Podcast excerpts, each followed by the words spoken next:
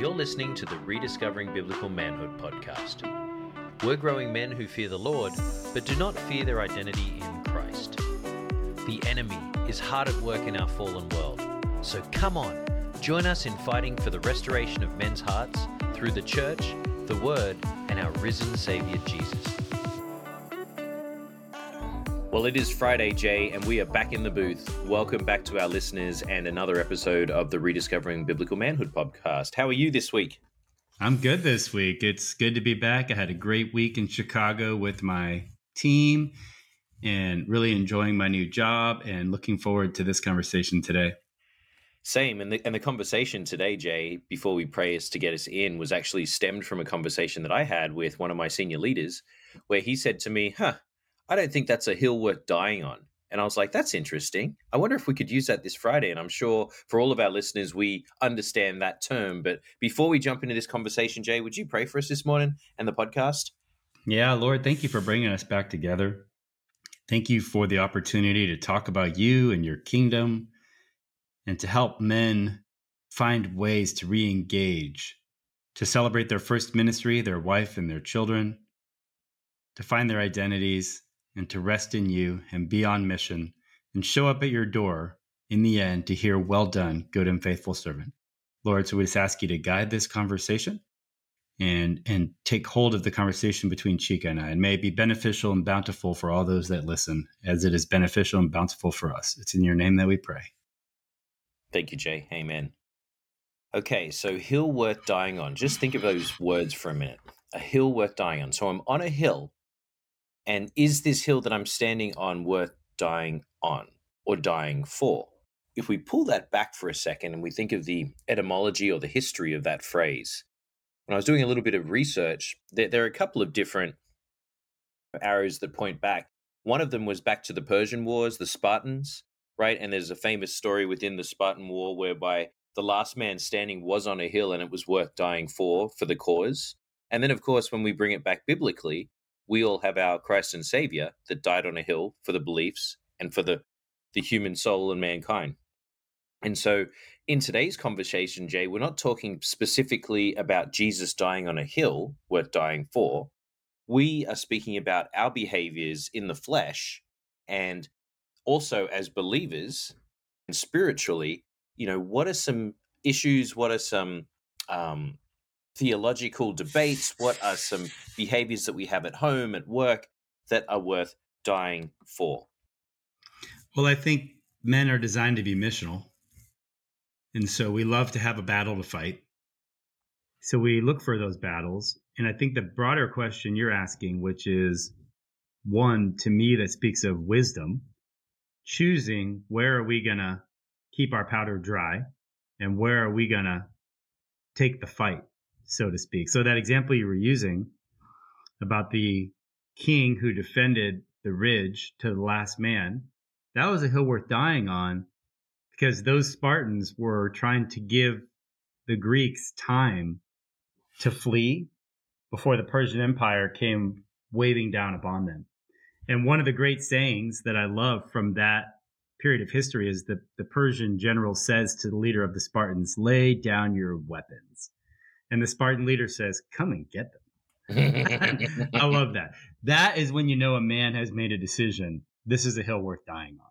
And wow. so I think I think what you're speaking about to me is wisdom because I think a lot of men we we make that statement, "Come and get them," and then we look around at the hill and we're like, "This was the hill you wanted to die on, really? Mm. This hill?"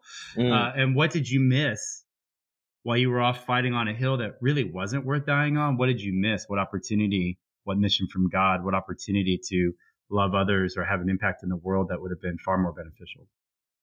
Gosh, it really speaks to having a firm foundation, right? Because if you don't understand our foundation that we're standing on as believers, as husbands, as partners, as as partners in crime in the workplace, like if you don't understand and you've just come off a purpose, vision, values week at, at work, right? If you don't understand what purpose, what vision, what values you have and you are you are running for, boy, that hill becomes slippery very quick. Or to your point, you look around and it's a very small hill that maybe was not worth dying for, dying on. Yeah, I mean, I would just say, you know, it's a great point you're making. And the Bible says we're supposed to pray without ceasing. Jesus says he wants to be with us all the time. But if we're driven by our emotions and we get hot about something and we don't ask the question right before we tear into the battle, Jesus, is this a hill worth dying on? Whether that's a discussion with our wife or a colleague at work or whatever it is, you know, we can tear off down the mountain to go fight or up the mountain, however you want to say it. And Jesus was would have said, "Nah, don't die on that hill. Don't die on that hill. That ain't worth it." And he will help us with that, but we so often fail to ask. So Jay, if if I'm a listener right now and I'm a new believer and I'm looking across my desk at this brand new Bible that I have that is very thick, and I'm listening to two dudes sitting in their offices, in their basements, in their houses, and talking about a firm foundation, and I and I've heard a worship song called that, and I'm thinking to myself, well, it's just so big. Where where do I start? Like, how do I? What what what do you guys mean, firm foundation? Jay, what would be your advice to that new listener? Well, Psalm 1 is a good place to start. If you go look at Psalm 1, it talks about a tree rooted, grows, the tree that's unrooted tips over in the storm. And then Jesus picks that up in the Gospels and he says, A wise man builds his house on rock and stone, not on sand. And you go, okay, that all makes sense. Well, what's the rock? What's the stone? And Jesus says, It's me. If you're a believer, you build your life on me and the promises I've made, the way I want you to live and let me live through you. And then I think you got to go to places, and we talk about it a lot here, like First Corinthians 13 or in Ephesians or in Romans, where you know they lay out how do you live that way? And it's love and it's patience and it's kindness and it's asking Jesus how to engage with people, how to engage with issues. I think that's that's where you got to start. You have to find your identity in him. And if we don't come to identify with him and his life, his risen life as our life, then we are going to take we are going to take hills that God would have been like, really want you over there. And then in retrospect, years later, we're going to say to ourselves, gosh, I really wish I wouldn't have spent any time on that hill. That wasn't worth dying on. That's uh Jesus would much rather help you avoid those hills in that retrospection than have to sit through that later. Ultimately, he'll work it all out for our good, but we do miss out on other things he had for us. When we take hills he has no intention for us to fight on. Wow. Really well said, Jay. What about for the rediscoverer, the, the man or the, the woman that's listening to this podcast that, that was brought up in the house of the Lord and maybe gave their, their life to Jesus in middle school camp and then went to college or, or found another path and now is coming back to rediscover their biblical manhood in this case, what would be firm foundation that you would suggest to them jump back into? Because they've got a little bit more of a foundation than a brand new believer, right? They understand the stories, they understand Jesus. How would you rehook or, or have them re engage with their foundation? Well, I know for me, the helpful question to ask is Jesus, what are you doing right now? And what should I be doing as a result of that? And in the present moment, all the time, seeking out those questions because that's to me the whole ball game. We get off on our own mission, our own little story, at that self-centered story, and we're building a kingdom that's far off the path we were supposed to be on. So, I, new believer, not a new believer, returning believer. I know all I can speak to is my own experience. I take a lot of hills I have no business being on. and I do it again and again and again. But when I pause and slow down and go, Jesus, what are you doing right now in my life and in the lives of the people around me in my part of the story? And what do you want me to be doing as a result of that? Well, then the right hills to take and the ones that are worth dying on, they become pretty clear pretty fast, at least in my experience. And I don't know for you how that holds true.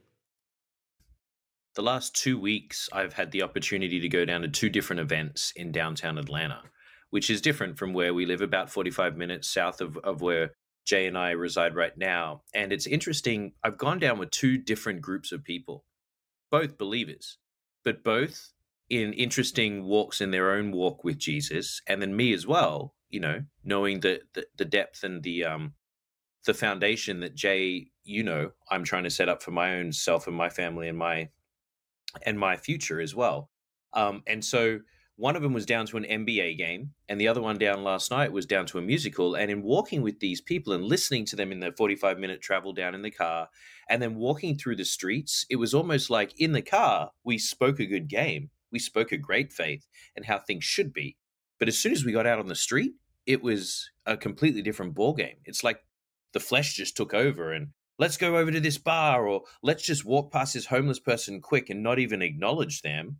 Um, Jay, what do you think when, when we're thinking about this idea of hills worth dying on?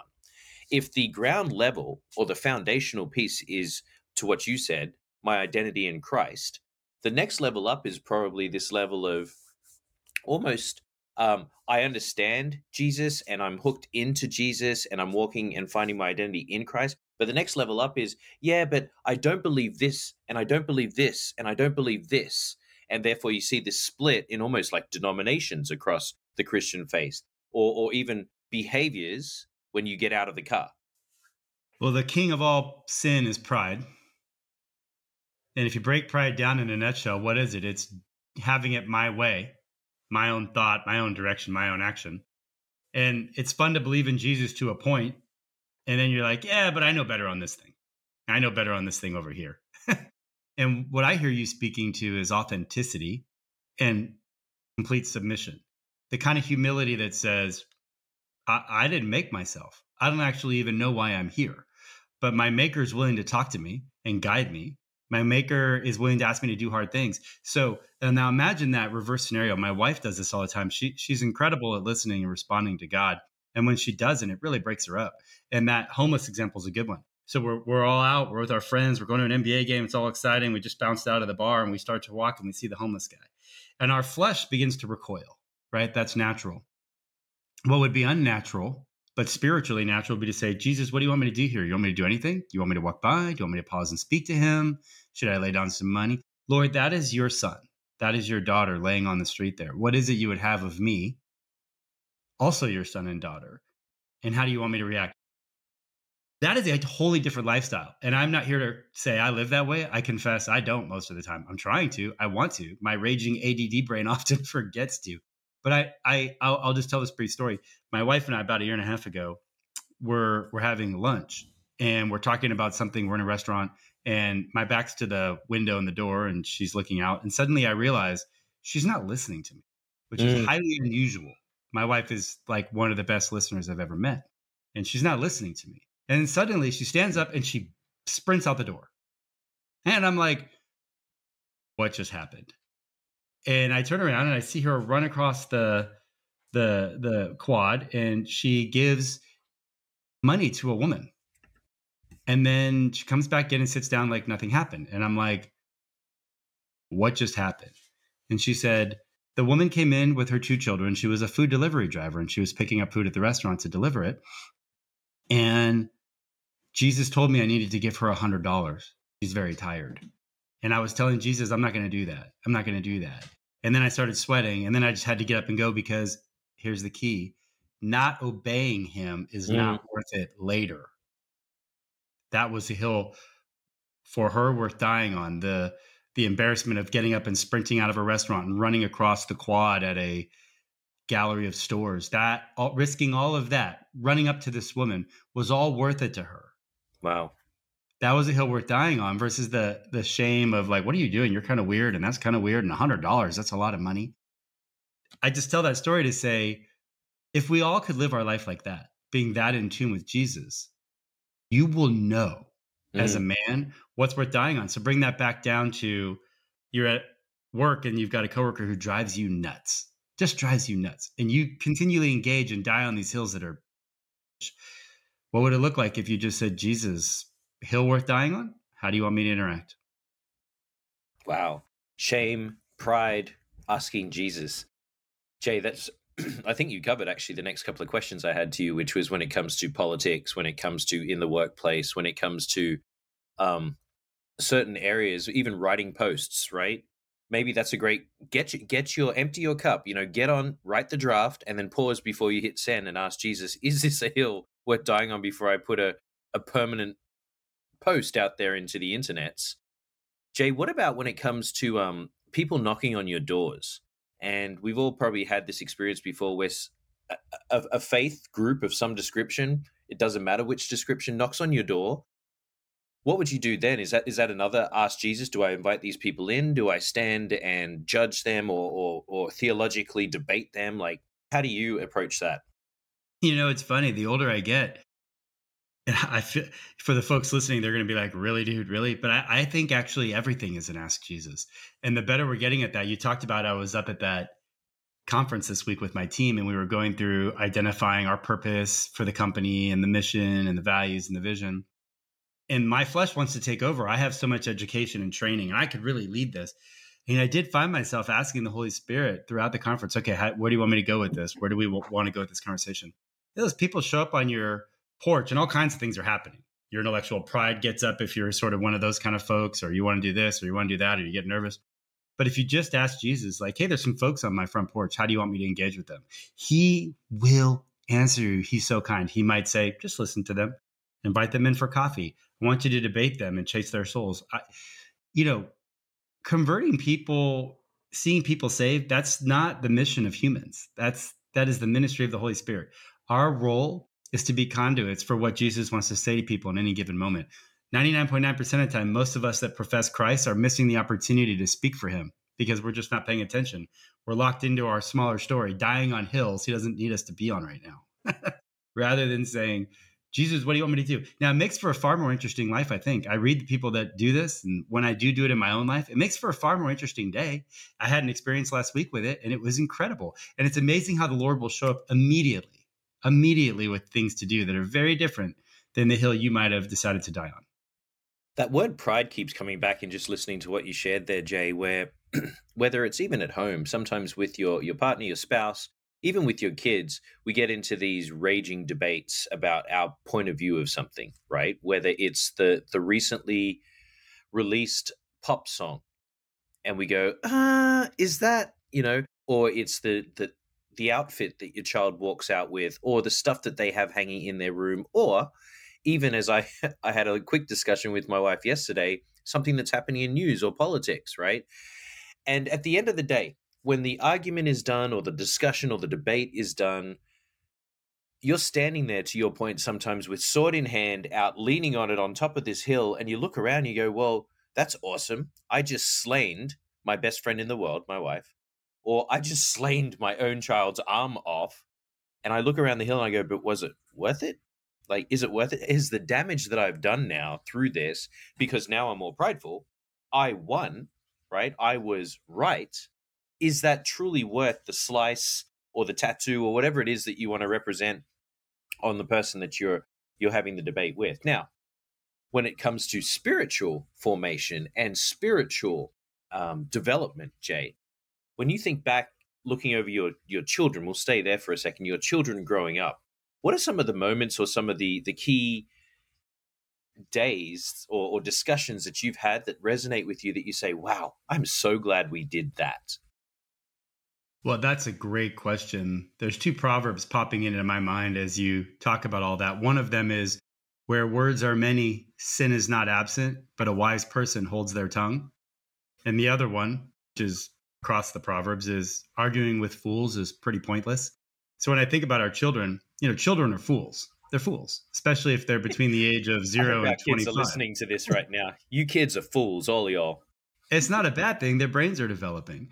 But one of the things we did early, very early, my wife had an epiphany. We created what we call the Teresi family values, and we updated those periodically through the years as the kids grew to make them relevant. But by having them, we gave our kids a foundation. So now, two different conversations. My daughter walks down in an outfit that's not appropriate one is we can engage the debate and argue and fight back and forth, and we're gonna we're gonna have a fight on a hill, and somebody's gonna get slain. And once in a while that happens. But when Kelly and I are being wise leaders, she comes down, and if we just say, "Oh, we love you, but I'm sorry that outfit does not fit the Teresi family values," she'll just go back upstairs and change because she knows what the Teresi family values are. We know, and she just adheres to the foundation. Two different ways to handle the same conversation a lot of times we handle it right. Sometimes we handle it wrong and we engage in the fight. And to your point, somebody's arm gets metaphorically cut off. And that is where you have to ask Jesus. You, you start getting heated. You're in a debate with your spouse, your friend, a coworker, whoever. God will just talk to you about in your mind. And you got to ask him, whoa, how do I slow this down? How do I stop this? Is this a heel worth dying on? And the Lord will drop in with wisdom. He'll, first of all, close your mouth. And then he'll drop wisdom into your mind. And then he'll allow you to re engage. And you can move the hill And and this is the challenge of life in this world. We live in a fallen and broken world where our pride wants to move forward to the front and our flesh wants to take over and the enemy's encouraging that and the world says that's what you should do when you're dominant. And life in the kingdom is totally different. Life in the kingdom says take it down, slow it down, express love. That's so hard. That's hard to do. That takes effort. It takes no effort to just spew out your mouth and swing your sword at somebody. That's easy to do. Slowing down, being silent, having wisdom, well, these are hard things. Wow. Thank you, Jay. So as we turn the corner here to close out today, let's let's think about actions, listeners. So with everything that we've spoken to, whether shame, whether it be I said shame like an Australian there, shame, pride, but to Jay's point in his last comments there around wisdom, how are you able, what could you do this week to be more wise when engaging with fellow men, with fellow women, with your children, right? How can you be wise at work? How can you be wise in the home? And maybe it's a, a big step back, Jay. And when you talked about family values, it's back to the values that we spoke about theologically at the start of the podcast maybe that's a reset. Maybe that's an audit that we all need to take away this week and say, what are three core values that I as a man, that I as a father, if you if you're raising a household, or that I as a as a workmate or a work leader am going to stand on? What are my firm foundation values? And so maybe that's the audit this week, Jay. Do you have any other thoughts? Yeah, write them down and put them in your pocket, put them in your phone, and look at them throughout the day. If you came into my home office, you'd see little note cards taped to my monitor to remind me of different things that are current in my life right now. Chica's just showing me one. That's just fantastic. He just ripped it off his monitor. So you have to remind yourself, right? The world, the flesh, and your enemy are competing for your mind share you have to be purposeful about taking your mind share back to the Lord. And it's not easy to do in a noisy world that, you know, our brains are fried from technology and all of the craziness in the world. How do you bring your mind back to Christ? It's got to be purposeful. Jay, I'm going to pray us out. Listeners, thank you again for a wonderful week on the Rediscovering Biblical Manhood podcast, and we'll catch up on our next episode, uh, leading us towards Jesus. Heavenly Father, thank you for today's conversation, Lord we know that it's really hard and we know that we're up against a spiritual battle, but we also know that your Holy Spirit resides in us and that if we just pause and ask, it will provide the light that we need to follow. So, Lord, this week as we reevaluate who we are as men, who we are as people, and the value set that we stand on, Lord, we just ask that you provide open eyes and open hearts and open ears to listen for your word, Lord, as we can reestablish our relationship and identity we love you so much and thank you for this podcast. Amen.